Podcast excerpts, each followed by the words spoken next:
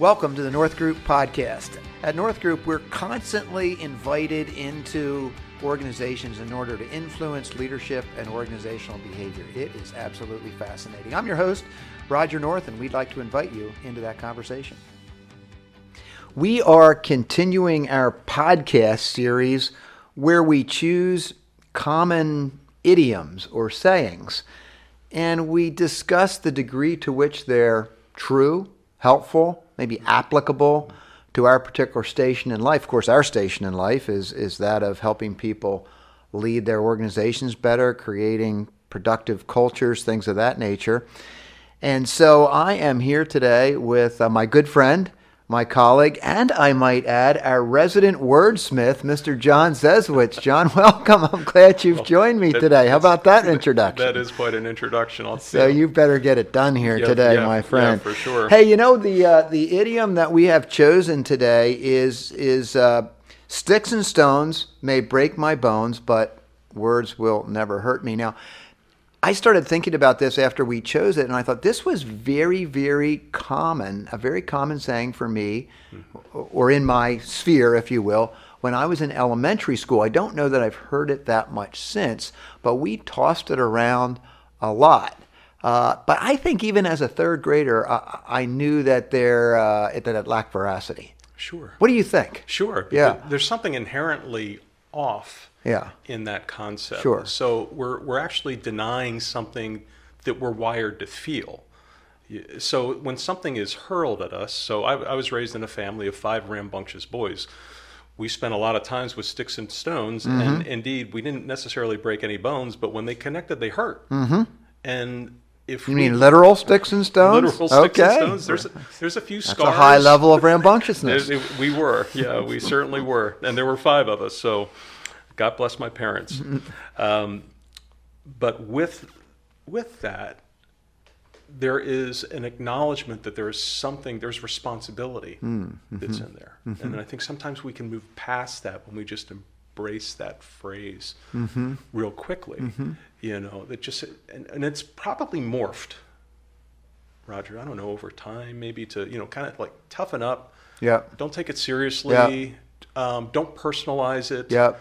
You know, and those things are right and appropriate within a certain, uh, within certain limits. I wonder how that limit that you just spoke about, which which I think there is a certain amount that we ought to be able to let us roll off our back, so to speak. Sure.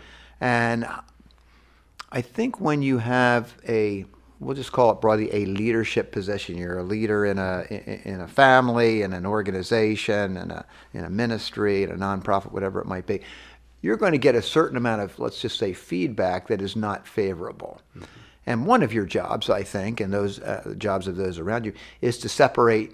Here's another saying: the wheat from the chaff, so to speak. Where are the nuggets in there Yeah. that we could learn from, and where where is it just somebody blowing off steam, uh, so to speak, which we as leaders recognize as part of our role to allow that uh, to move on and, and to not Absolutely. take it too seriously. So I'm wondering, we have entered this era where I, I've heard people use a phrase, we've entered a culture of offense. And I think a couple folks in our in our firm here have read a book, which I have not read, but probably should. I think it's called Unoffendable. Have you seen that one, John? not seen I that saw yet. it on on a Great desk or two around here at North Group. But anyway, uh, I'm thinking about this this this phrase "sticks and stones may break my bones, words will never hurt me" along a along a continuum. Yeah. So I don't want to go all the way to the idea where I almost welcome being offended so that I can lash out in some fashion, but I also don't want to be at the other end of the continuum where I deny the reality of the hurtfulness that words can impart. And the main reason I don't want to be there, and I wondered what advice you have in this area, the main reason I don't want to be there is because I want to choose my words carefully because we know that language matters and that the tongue is a weapon. Absolutely. So what are you what are you thinking about? Like if if you and I were having this conversation in a coaching setting, and maybe that's what this is, uh, what would you tell me as a leader? Where where should I where should I park my vehicle along that continuum? Yeah, that's a that's a great question, and having had this conversation uh, with some clients and direct reports in Mm-hmm. the past, for me, the conversation starts around what does forgiveness look like? What an interesting place to start. So forgiveness really becomes uh, one of its best definitions that I've heard is you are giving up the right to respond when you have been wronged. The issue isn't whether or not you've been wronged. Um, the issue isn't necessarily how you are inclined to respond in that moment, which is what a lot of dialogue can be, or diatribe, which has become certainly very acerbic in, in our culture today. Um, but I'm giving up that right, which to your point, now I'm choosing what my response will be. And that can be thoughtful. It doesn't need to be in the moment. Um, I think it's it warrants taking time. You know, we've all heard the old, you know, the old uh, life hacks of okay, so if you receive an email and just type out your response and let it sit in the inbox. And I was never really comfortable doing that because my techno deficiency, I hit the wrong button. might and fly whoops, out. Yep, and it's sent. You know, uh, but but there's something to that about choosing our words because Mm-hmm. we either believe that words matter or they don't, and Mm-hmm. if words matter, they're going to leave a mark at some level. Now we get the opportunity to choose what kind of mark Mm-hmm. they leave, but for a lot of these conversations, it was a starting point of so what's forgiveness look like? That's interesting. So, if I were trying to adjust my position along this continuum that I created for our mm-hmm. conversation here, and I have leadership responsibilities, I would say in general, I'm trying to adjust it more more to the left. That that when I say the left, I'm thinking the right is all the way out of culture uh, culture of offense. Yep. The left is uh, words never matter, which I know I know not to be true. Right. But I'm trying to move it a little bit more in that direction. Uh, how would you advise that I do this? Now, you're, I hear you saying start with forgiveness, and I really like that idea because it wouldn't have occurred to me as a place to think about this. I think those conversations are truly developmental. Um, so when it, it matters where we start from, because that determines our mindset and our framework. Uh, but then there's there's like a four step process in those conversations, you know, that I think can just be Out- really helpful. outline it for us, John. That's really could be really helpful. So the the four steps that I'll encourage um, folks to think through, and I, you know, and to be candid, I've had to learn how to think this way. You know, this, because this wasn't natural, this wasn't inherent. You know, someone would say something, uh, and it would be okay. So how am I going to react to this? So as I think about the circumstance and pulling apart what I understand the nature of the circumstances to be, first thing I need to do is recognize, okay, I've got a narrative in my head. At some point, some point, there's some kind of bias that's there. At least acknowledge that. So, what would be an example of that? What would so you think about? Um, I would. I, I, so I'll give you an example since we talked about my brothers. yeah. Right. So it would be um, uh, I would have a brother who would take something from me, and I would infer his motive. Okay. Okay. So that's the narrative So in that's your the head. narrative the my head. reason he did that is Correct. And that narrative may or may not be true, but it's the one that you're dealing with. Absolutely. Okay, I got it. And then Yeah. that would trans that can translate to working with leaders or direct reports. Yeah, sure, sure. Mm-hmm. Right? Because you don't know what that backstory is that's there. And you have to leave some space for that. Mm-hmm. So you do your best to understand the circumstances and to really study the person. Um, but then you start with the the starting point is okay, is this true? Is what I'm mm-hmm. about to say true? Mm-hmm. And too often we don't reflect enough on that. Mm-hmm. Is it true mm-hmm. or is it speculation? Okay. There's a great little book that's out. Not it's not a little book, uh, but it's called No Ego, Okay. and it talks about extracting the emotion out of the conversations. Okay. And one of its points is this: is that what do we really know? Not what do we speculate? What do we mm-hmm. think? What do we feel? Mm-hmm. What do we know? Okay. Which really helps us to get to what's true. That's the first question. Then the next question is thinking about what you're going to say. Are they the right words? Mm-hmm. Um, are they communicated in the right way? Recognizing the communication kind of has this spread of, you know, I think it's 55, 38, 7. 55% is body language, 38% is inflection, 7% are the words. So you could look at that 7% and say, well, the words really don't matter. Or you can look at the converse and say, because words are only 7% of the equation, they really matter. That's a good way to look at it. So, how would you connect these two together? Because we want to speak truth, but the words with which we speak that truth, that's step number two, right? Step Correct. number one, is it true? Right.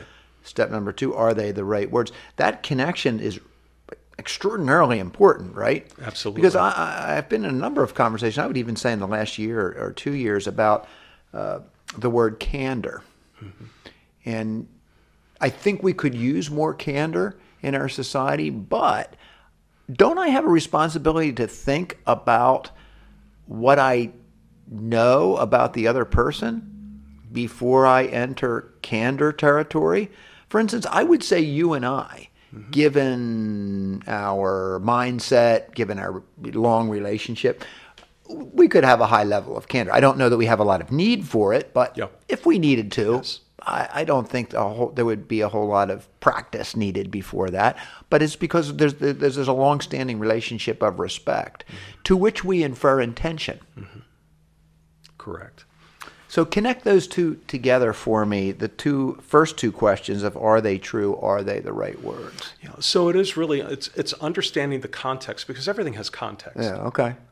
Um, all things have context, and uh, and it's so intriguing that oftentimes the context is one or two layers beyond, you know, what the conversation is actually about. Okay. So we we can infer and assume that the conversation is about this because this is what we've come to the conversation to expect. We're going to deal with this issue. This is what we're going to talk about.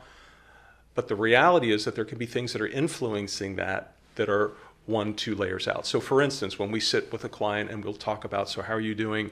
Um, how are you doing emotionally, professionally, relationally? You know, all of these all of these things matter because they create context. And it very well could be that the issue that you're dealing with may be a one-off issue of a family member or close friend who is dealing with a medical issue or you know, or fill in the blank. You know, the, this is random. This is not hasn't really happened, but you know, the child wrecks a car. You know, or uh, or so again, this is not specific, but a CFO misses on a financial statement, mm-hmm. and that person has just read that before they're coming. That you don't know that. You're thinking you're coming to this context. So I think that there's an awareness of really trying to actively listen mm-hmm. to understand how those things link. You know, So we're going in to speak truth. We want to choose the right words, but it would be difficult to choose the, I'm going to put quotes around right, the right words until we know the context. And even until we know the uh, oh, position of that person at that time. Um, I've don't use this all the time, but I found a lot of benefit lately in just asking people, is this a good time to discuss X? And I would say a certain percentage of the time, the person I'm asking that question of will say, not really. And now I have to be prepared to accept that because probably I do want to discuss X at the time. But that allows the person to contextualize their response in a way where their uh, sticks and stones uh, won't break their bones, so to speak. Absolutely. Be- because I think here's one of the things that can happen when we, we condition around that phrase. I guess that helps your third step, doesn't it, It John? does. It Yeah, that gets us to your third step, which is Is it the right time? is it the right time? Okay. Is it the right time? Mm-hmm. So I need to be open to that. So the right time could be two hours from now. The right time could be two days from now. Um, I think depending upon the issue, you want to establish time frames. So Mm-hmm. if now is not the right time, when is a reasonable right Mm-hmm. time?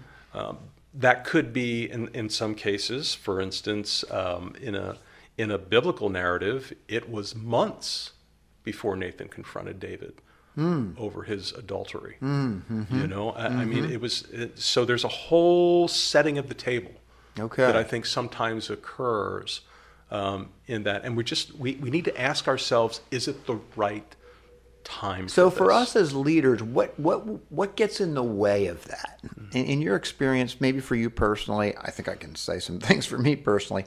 What gets in the way of waiting that for the right time? well, we're leaders. We want to get it done. We want to get it done. Okay. We want progress. move things along. We're gonna we, we, we need to move forward and um and and why can't why can't everybody just see that this is how we need to move forward? Yeah, yeah. I've been guilty of the opposite too, John. As you were talking, I was thinking of, uh, I was actually, actually thinking of a specific situation. Uh, so I, I can't even say how many years ago, 15, 20 years ago, when I was in a difficult coaching relationship. And I say difficult because it was just hard to help that particular leader move to the spot that he expressed that he wanted to move to.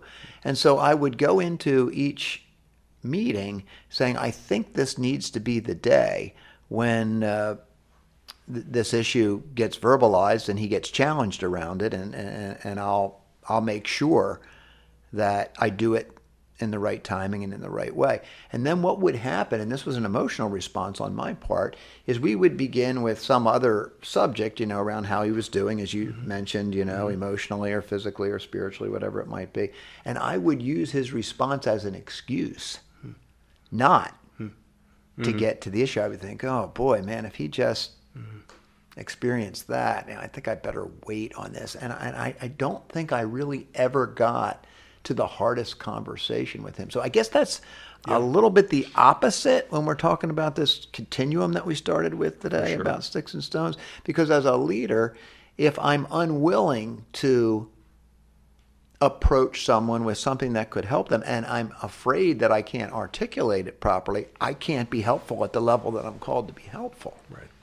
Right. And which I think is a there's a linkage um, that exists, uh, Roger, to that point of what does how does active listening mm-hmm. integrate um, into this. Say a little bit more about what you mean by active listening. So, what, what, what's the components or elements? So, when we when we talk about active listening, um, you know, there's there there've been a lot of I think synonyms that have kind of emerged into modern culture.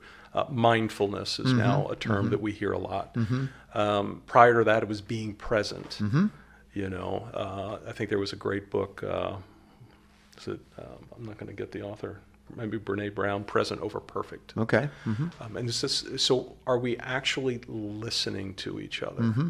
um, in this? And Which would include those pieces of the conversation that are nonverbal that Correct. you mentioned earlier, right? Absolutely. Mm-hmm. And I'm paying attention yeah. to those and I'm trying to put this picture together. Mm-hmm. Now, here's the other piece for the leader the leader's called to lead. Mm-hmm. So if this is a pattern that's consistently showing up with the individual, that probably becomes a mm-hmm. different conversation. Mm-hmm. So we've got this this this interesting and historic statement, one that I'm very familiar with from my childhood, and I think we could easily take it and say, well, that simply is not true. That words will never hurt me, because we know that words do hurt. Correct. Um, we've gotten this great encouragement from you to ask several questions before we approach people about difficult subjects. Uh, is it true? Is it the right words? Is it the right time? Does it need to be said? Will it be helpful? That's the last question. Okay. Honestly, that I think sometimes we move past too quickly. The will it be helpful? Will it be helpful? Yeah. yeah. Because we, we will take a look at someone's circumstance and say, well, you know, this just might not be the right time. But the fact is, it might be the right time because that is what's helpful mm-hmm. in that moment. You know, I, I and that's not a zero sum equation. That's not a right or wrong issue, is it? That is not. And I think that's what Patrick Lencioni will talk about a lot with the kind truth. Yeah. Mm-hmm. You know, mm-hmm. so we're going to be truthful. Mm-hmm. Um, and there's this concept of where does grace and truth meet? Mm-hmm. Well, the truth is they do meet. Mm-hmm. And, uh, and they're not necessarily a needle that points from one edge. You know, the, the needle for grace is way over here, the needle for truth is way over here. Which way is the needle pointing? Mm-hmm. Um, the needle should really be pointing straight up so that it, a conversation is fully gracious and fully truthful. And that should be true for the party to whom it's being addressed as much or more as it should be true for the one who wants or needs to address it. Absolutely. So that brings in the level of sensitivity, insight, discernment might be a good word that we need as leaders in order to function at the proper spot along this continuum. Yeah. yeah. Uh, yeah. As you put it, of grace and truth, but along the idea that uh, we do have to move things along as leaders. We do need to confront people from time to time. We certainly need to be confronted from time to time sure. and to cultivate a character in which we invite people to bring us helpful responses. And then I think I'll put a cap on this, maybe with you, John, by saying we should really be working at this four step process that you named, and I'll just articulate it again. Is it true? Are they the right words? Is it the right time? And will it be helpful? But not be easily offended if others approach us and they haven't gone through all those four steps. As a leader, I need to cultivate a receptiveness, beginning with forgiveness, that says, hey, they might not have chosen the right words, and this might not be the best time, but this could really be helpful because I know it to be true. And so we're going to get uh, our feelings hurt, so to speak, which is the uh, the opposite of what the uh, the idiom says from time to time. But as leaders, I think we need to be looking for the truth in it. So I think I have a higher calling to impart this discernment by going through all four of those steps, but not necessarily require it as coming back to me because I can extract more truth if I can get past uh, the medium, so to speak. Does that make sense? Yeah, for sure. Because I think one of the pieces of communication that sometimes we we expect that there's delivery and reception. Yeah. Well, that's only half the equation. Mm-hmm. There's delivery, reception, understanding, and then what's expression yeah. that comes back from that. Mm-hmm. So we have a tendency to think that communication is you know, as leaders, right, we, we want to have the conversation and we want to know once we've had the mm-hmm. conversation, okay, we've had the conversation, it's moving forward, mm-hmm. incrementally or not. But the reality is, conversation and progress is often a step here, a step here, a step forward, a step back. You know, we, we, we know the three steps forward, two steps back. Yeah, That's sure, probably sure. a podcast for a different day. Yeah, right, right. Right. But but there is that reality within communication that in, in many ways it's a ping pong. Yeah. And if we give ourselves the freedom to believe this idiom, what does that do for us related to the vigilance of our own words? Mm-hmm. And if we care a little less about our words and where they land, does that begin to impact the way that we listen to others? Well, for sure. And if that's the case, then we start to have a breakdown in achieving yeah. our desired destination. Thanks for uh, suggesting this idiom. It uh, did a couple things for me. One was obviously it, it, allowed me to learn from this conversation and your advice. Thank you, John. But secondly, it just took me back to uh, memories of the schoolyard at Princeton School in Stratford, New Jersey, where I grew up. And some of those were unpleasant, but most of those are pleasant memories of my childhood. John, thanks for uh, discussing this with me today. It was fun. Thank you, Roger. Real privilege. Thank you. Thanks for listening to the North Group podcast. For more information about North Group Consultants, please visit northgroupconsultants.com.